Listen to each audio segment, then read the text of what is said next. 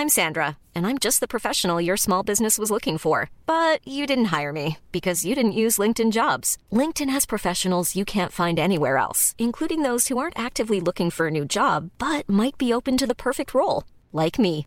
In a given month, over 70% of LinkedIn users don't visit other leading job sites. So if you're not looking on LinkedIn, you'll miss out on great candidates like Sandra. Start hiring professionals like a professional. Post your free job on linkedin.com/people today.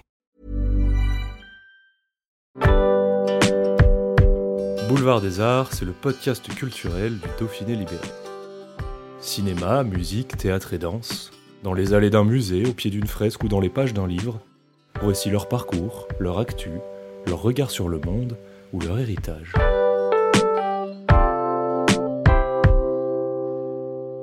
Bien loin du rôle qui l'a fait connaître dans la série Une femme d'honneur, la comédienne Corinne Touzé présente un spectacle seul en scène dans le cadre du Festival Off d'Avignon. Mise en scène par Virginie Lemoine, Europeana, une brève histoire du XXe siècle, retrace les moments marquants du siècle précédent. Progrès technologique et avancées sociales, mais également plus sombre et plus grave, la comédienne se confie avant ses premières représentations. Une interview de Clément Grillet.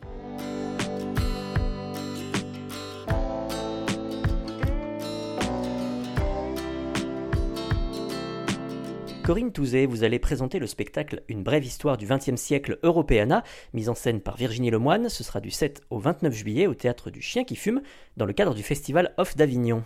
Oui, oui, c'est une création. Là, je n'ai jamais joué encore devant aucun public, donc c'est euh, vraiment. euh, Il y a l'angoisse qui monte. Là, on part samedi, euh, mais c'est vrai que j'en ai tellement hâte d'avoir des gens dans la salle, quoi, parce que travailler seul, euh, c'est différent que d'avoir une équipe à ses côtés, et du coup, sans public, c'est encore plus difficile. Donc, j'ai hâte que ça commence. Ça veut dire que quand on a votre parcours, on a donc toujours le trac? Heureusement, parce que sinon je serais morte. Le, le, le trac, c'est la vie, c'est, je suis en vie, quoi. Le théâtre, c'est, c'est de l'art vivant. Ça fait très peur et, euh, et c'est, alors c'est terrifiant, puis en même temps c'est extraordinaire, quoi. Voilà, c'est normal.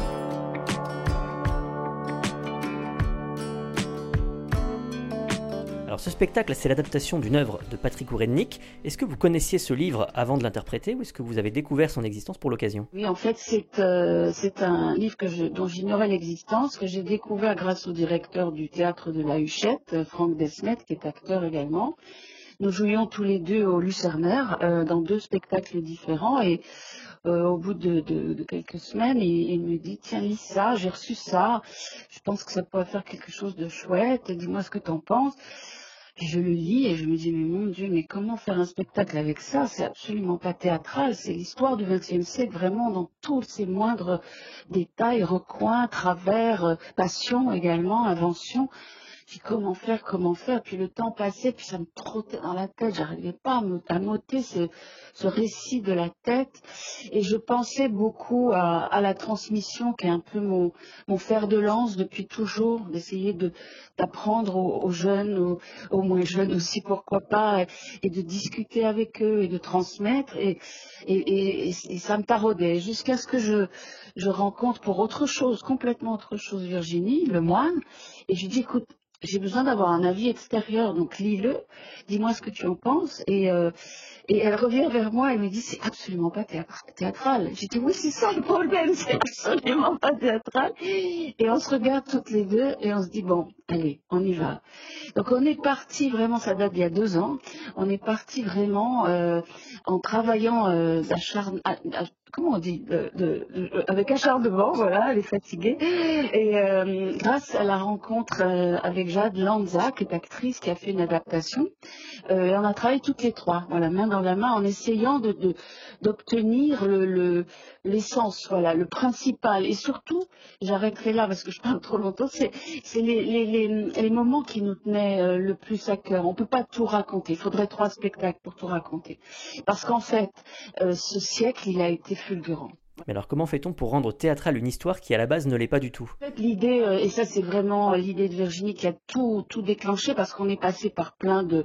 Et ça c'est toutes les créations, hein, c'est pas uniquement cette-là. Celle-ci, on, on, cherche en fait, on cherche, on discute, on, on essaye, euh, ça marche pas, ça marche, on continue, voilà, c'est toujours comme ça, c'est un peu comme une, comme une sculpture, je dis toujours. Et, et en fait l'idée qui a tout déclenché, c'est de mettre cette femme, d'en faire une femme ordinaire qui est chez elle et qui va va se réveiller, elle s'est endormie sur son bouquin, elle est en train de penser à cette à l'écriture. En fait, elle est en train d'écrire cette histoire et elle cherche. Donc elle cherche ses mots, elle cherche le titre de son livre, elle est chez elle, elle se réveille, elle va se faire un café et puis elle va se faire griller du pain, et puis elle va commencer son récit. Au départ, elle se parle à elle-même, et puis, puis elle va s'adresser au public, et puis, et puis ça va devenir un peu fou, parce que Virginie, euh, moi je lui ai dit, écoute, j'ai pas envie d'un truc rationnel, j'ai pas envie d'un cours d'histoire, c'est chiant. Euh, déjà à l'école, c'était chiant, donc il faut absolument que ce soit par moments évidemment grave, mais par moments drôle aussi. Et donc j'ai envie, j'ai envie aussi, j'ai dit à Virginie, parce que c'est toi et parce qu'on est aussi folle l'une que l'autre, j'ai envie euh, d'aller vers cette folie-là, quoi. Donc euh, je vais péter des plombs, je vais me mettre à danser, je vais.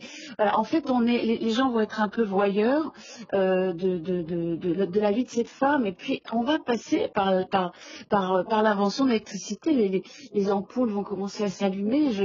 On a commencé, ah, ah, quand même, on s'éclairait à la chandelle, jeune homme, hein on s'éclairait à la lampe à pétrole, voyez-vous, du siècle. Alors je n'étais pas née, d'accord, mais quand même, on en était là. Euh, et puis et voilà, je vais passer aussi par des, des trucs très très très très euh, drôles, qui enfin moi qui m'amuse beaucoup de raconter euh, les, les, premières scènes érotiques au cinéma, parce qu'avant l'acte sexuel n'était jamais montré, c'était tout était caché par des plans sur une pendule ou sur le ciel. Il y a eu le rectangle blanc, donc ça c'est des moments qui voilà qui font rire les gens. en fait, le message qu'on essaye de faire passer, mais que M. Rednick a, a, beaucoup beaucoup fouillé, euh, euh, c'est euh, que ça, ça, résonne tellement avec ce 21e siècle aujourd'hui. C'est tellement avec cette guerre en Ukraine qui est à côté, qui nous terrifie, avec ce, ce régime totalitaire qui monte partout, ces, ces extrémistes qui nous, voilà, qui sont tout près de chez nous. Et, et, et quand je parle moi du nazisme, je peux vous assurer que voilà, j'ai un peu les frissons, quoi. Ça, ça résonne, voilà. Et du coup, euh, je trouve passionnant de raconter ça en ce moment, vraiment. Et c'est parti de là, c'est parti de cette guerre en Ukraine, de ce, de ce choc que j'ai eu de me dire, on n'est pas capable, on est des milliards sur Terre, et on n'est pas capable de faire arrêter ce, ce, ce massacre. On n'a pas les moyens. Pourquoi?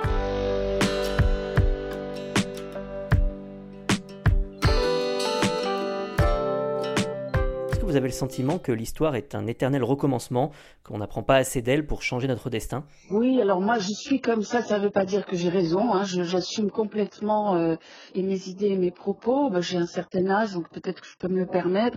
Euh, je, suis choquée, oui, je suis choquée de, de ce qu'on est en train de devenir, je suis choquée de voir euh, ces milliards de poissons et de baleines et de et de dauphins échoués euh, sur les côtes parce que bon, on nous montre les images puis on passe à autre chose.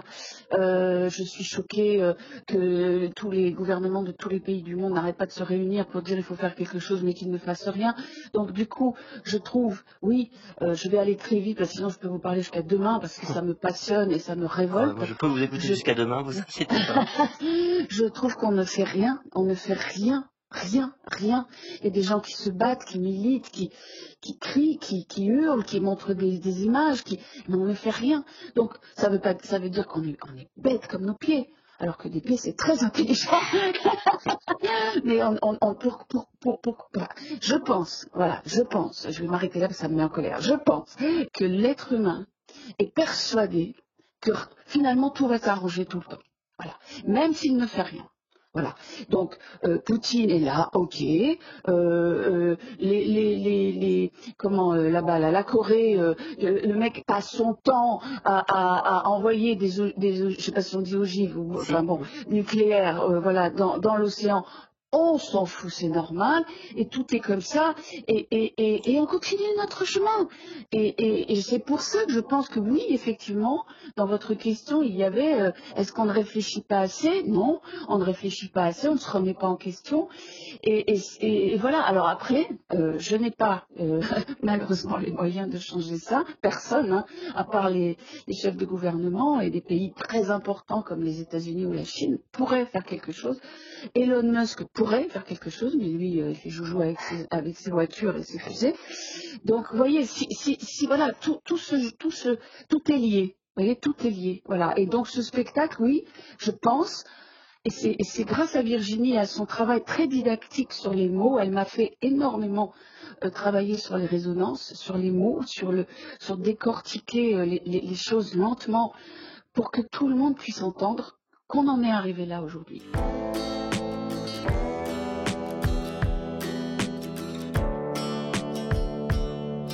Quel rapport est-ce que vous entretenez avec le Festival d'Avignon? Avignon, c'est en même temps euh, totalement galvanisant et en même temps terrifiant.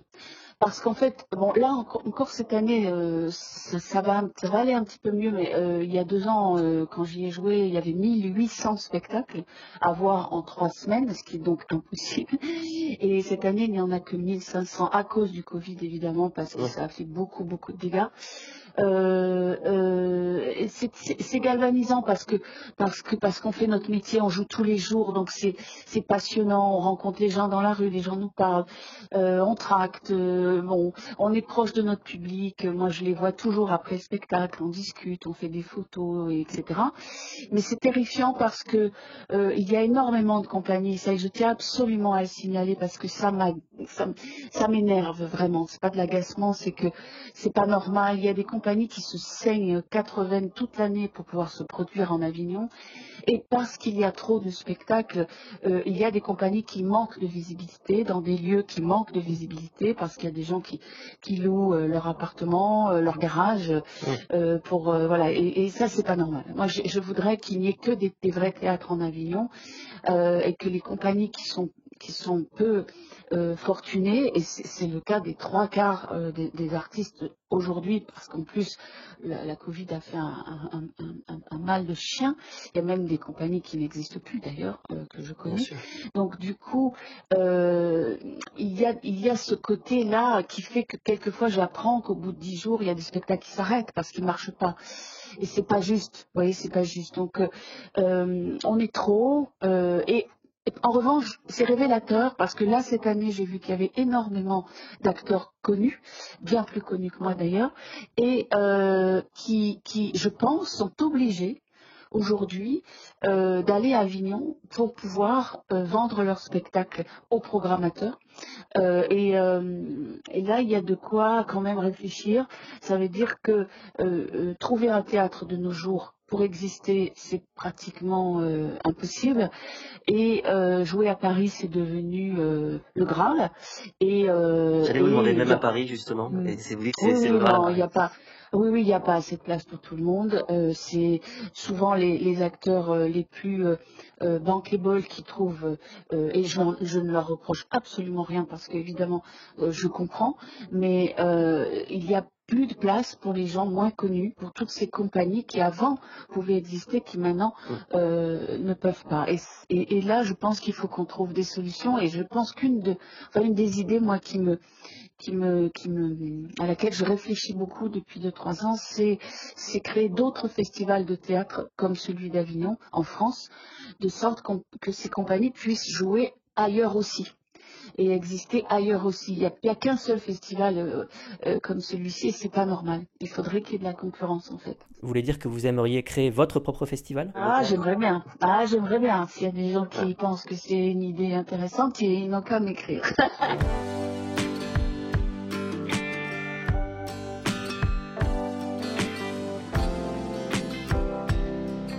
Est-ce que vous en avez parfois euh, marre d'être souvent ramené à votre rôle dans la série euh, Une femme d'honneur? Oh non, je vous vois venir, mais non, parce qu'en fait, le public, euh, le public nous aime. Le public nous suit, donc le public en fait nous connaît bien mieux que les professionnels. Euh, souvent, d'ailleurs, je suis surprise. J'ai fait euh, euh, une émission sur Sud Radio il y a, quelques jours et le, le, journaliste me parle de titres de films que j'avais complètement occultés, de mes débuts de séries que j'avais complètement oubliés, etc. Et en fait, quand j'ai publié cette interview, où j'ai beaucoup ri d'ailleurs, euh, le, le, les gens me disent ah mais oui, et les gens sur Facebook me disent ah mais oui, mais je, oui, j'avais adoré ce film. Et alors du coup, ça part comme ça. Et là, je m'aperçois qu'en fait, le, le public qui, en fait, ça doit être comme ça pour tout le monde, mais je parle de ce, de cet exemple précisément, qui, qui me suit depuis 40 ans, euh, se souvient très bien, bien mieux que moi, enfin, de, de, de ces rôles-là, des, des choses. J'ai- du coup, j'ai été faire des recherches. C'était en quelle année mais, ah, il y avait un tel, il y avait un tel. Là, j'ai découvert que j'ai tourné avec Dora Dole, que j'adorais, avec Bernard Béran. J'ai découvert que j'avais tourné avec des acteurs américains que j'avais complètement oubliés, comme euh, F. Murray Abraham, c'est le- l'acteur qui jouait Amadeus dans Mozart, euh, ce grand film. Que, bon, mais c'est pas possible, ma pauvre fille. Alors, du coup, je, je- là, je suis en train de me replonger dans, dans tout ça et je vais faire des posts. Je suis en train de, de, de, de mettre de côté des photos, des, des- de faire des recherches sur ces, ces- ces tournages que j'avais oubliés. Et donc, pour vous répondre plus précisément, euh, en fait, non, parce que je pense que véritablement, un acteur se construit euh, avec tout ce chemin. Un acteur, c'est, ce sont tous ces personnages accumulés les uns aux autres. Donc, il n'y a pas de... les professionnels, eux, nous rangent dans des tiroirs. euh. Ils nous enferment. Donc, il faut toujours qu'on fasse la même chose, etc. Le théâtre, est, pas du tout. Donc, c'est, ça qui est merveilleux. Ce que je, la seule chose, euh, pour aller dans votre sens, que je regrette profondément, c'est que les metteurs en scène n'aient plus pas, davantage au théâtre, car euh, ils découvriraient les acteurs euh, plein par milliers euh, faire des choses tellement éloignées de ce qu'ils font à la télévision qu'ils seraient surpris et que ça pourrait leur donner des idées. Bien sûr qu'il y a des metteurs en scène qui vont être pleins, mais pas suffisamment. Et c'est la seule chose. Mais sinon, le public euh, nous connaît très très bien et sait très bien ce qu'on a fait. C'est touchant d'ailleurs.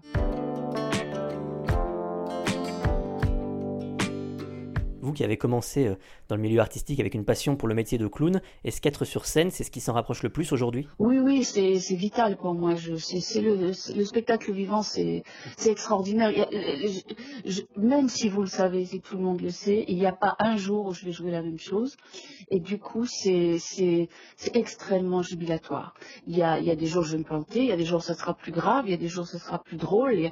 Il va se passer quelque chose. Un jour, hein, le public va assister à une représentation où il va se passer quelque chose et pas le lendemain. Euh, moi, je me souviens, c'est, anecdotique, mais euh, je jouais à Paris euh, au Petit Saint-Martin, un très joli spectacle qui s'appelait Soif. Un projecteur, au- autour des projecteurs, il y a de la gélatine colorée. Vous savez, ce sont des feuilles, on appelle ça des gélatines, mais les gens ne le savent pas, donc je le précise. Ce sont des feuilles de plastique qui donnent la couleur de l'ambiance que l'on souhaite. Donc il y a du rouge, il y a du jaune, il y a du bleu, il y a du vert, etc. Et une gélatine, ça a pris feu. Donc une gélatine a pris feu. Qu'est-ce qu'elle fait la gélatine? C'est du plastique. Quand elle prend feu, elle, elle, elle, elle part en flamme et elle s'envole. Donc panique, on n'est que deux sur le plateau.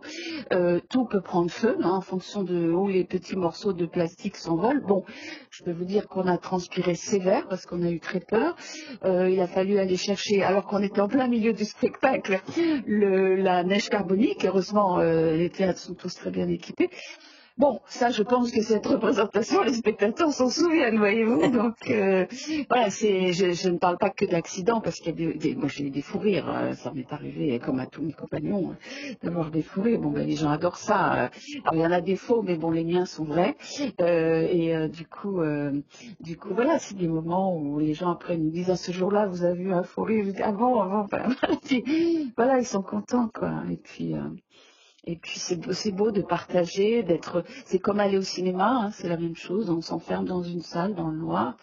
Il y a le rideau qui s'ouvre, c'est magique. Moi, j'ai l'impression, euh, voilà, de, ça me rappelle. euh, c'est- comme les, les, les, les, la magie, les, les spectacles de magie, le- les fées, tout ça. ça je pense que ça nous replonge un peu euh, en enfance, dans les rêves. On fait un voyage, en fait. Le théâtre, c'est ça. Les films aussi, c'est ça. Cinéma, il faut continuer à aller au cinéma parce que les séries, c'est formidable, mais euh, on est quand même euh, enfermé à la maison. Donc, euh, Eh bien, on va souhaiter en tout cas que vos représentations à Avignon se déroulent sans incendie. Merci beaucoup Corinne Touzet d'être venue nous, nous, parler de ce spectacle. On le rappelle donc, une brève histoire du XXe siècle Europeana, mise en scène par Virginie Lemoine, d'après l'œuvre de Patrick Ourennick. Ce sera à retrouver du 7 au 29 juillet au théâtre du Chien qui fume, tous les jours à 15h, sauf les mercredis, dans le cadre du Festival of d'Avignon.